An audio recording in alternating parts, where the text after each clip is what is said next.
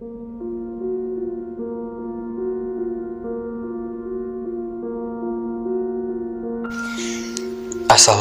warahmatullahi wabarakatuh.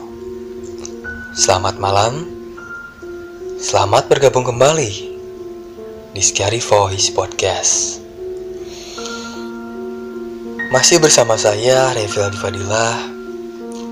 Di episode yang terbaru ini, saya akan kembali menyampaikan cerita horor dari kiriman pendengar di podcast ini yang telah mengirimkannya melalui alamat email di rayfialdi.fadilah@yahoo.com. Cerita ini dikirimkan oleh salah satu pendengar di podcast ini yang berdomisili di kota Jakarta. Dia akan menceritakan pengalaman horor ketika dia sedang berlibur di kota Bandung bersama seorang temannya. Sedikit informasi untuk kalian. Kota Bandung adalah salah satu kota yang memiliki banyak cerita horor yang di mana kalian mungkin akan banyak menemukan cerita-cerita horor dari pengalaman Bandung di internet. Baik dari tempat-tempat seram ataupun urban legend-urban legend yang sangat mengerikan di kota Bandung. Nah, di cerita horor ini kebetulan si pengiriman cerita si pengirim cerita ini akan menceritakan uh, salah satu pengalaman horor yang berlatar di sebuah hotel yang uh, hotel tersebut tidak jauh letaknya dari pusat kota. Seperti apa pengalaman horor di hotel tersebut? Mari kita simak cerita selengkapnya.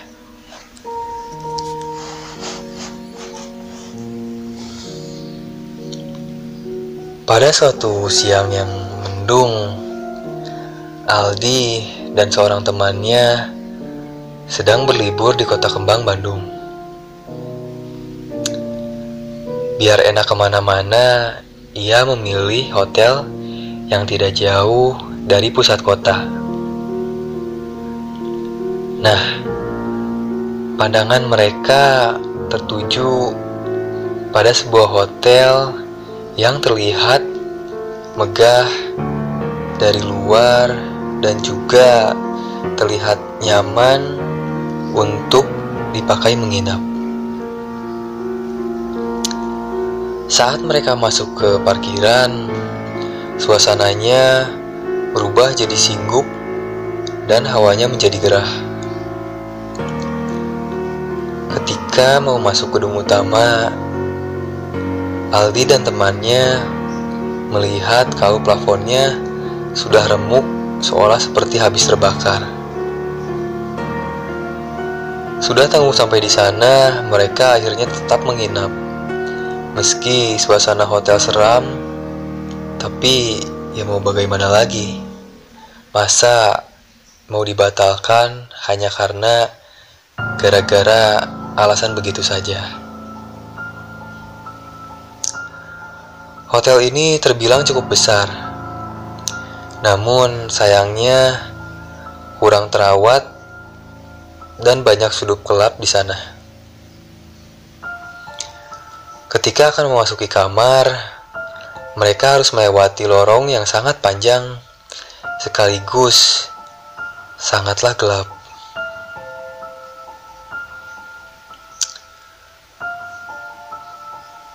Bukan hanya sengap dan gelap di tempat tersebut, seolah tidak pernah ditempati.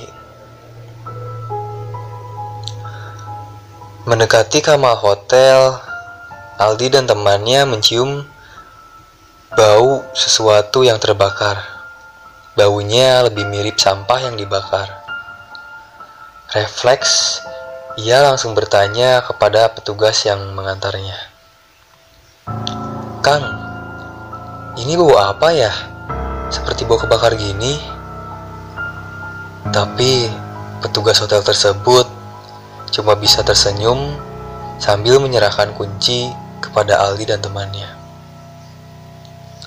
Waduh, ada apa sebenarnya ya dengan hotel ini? Gumamnya di dalam hati. Aldi pada malam itu justru tertidur karena kecapean. Ditambah lagi kebetulan di kota Bandung pada saat itu sedang diguyur hujan. Dia baru terbangun saat menjelang maghrib. Ia terbangun dan segera mandi. Mereka berencana cari makan dan jalan-jalan di sekitar alun-alun Bandung. Tapi ia lupa kalau harus melewati lorong seram tadi di malam hari. Dan benar saja, Aldi merinding ketika melewat lorong gelap tersebut. Lorongnya masih sangat gelap, pengap, dan tercium bau menyan. Serem banget pokoknya ketika sedang berada di tempat itu. Tapi ceritanya tidak selesai sampai di sana. Setelah dia mencari makan di sekitar hotel, ia dan temannya balik lagi ke kamar. Lagi-lagi harus lewat lorong yang bikin bulu kuduk merinding.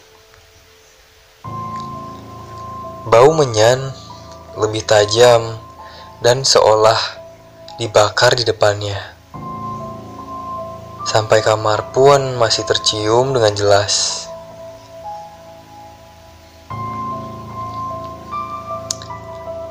Saat tertidur di malam hari, Aldi merasa ada yang menjatuhkan benda keras semacam koper ke dadanya. Ia tersentak dan terbangun.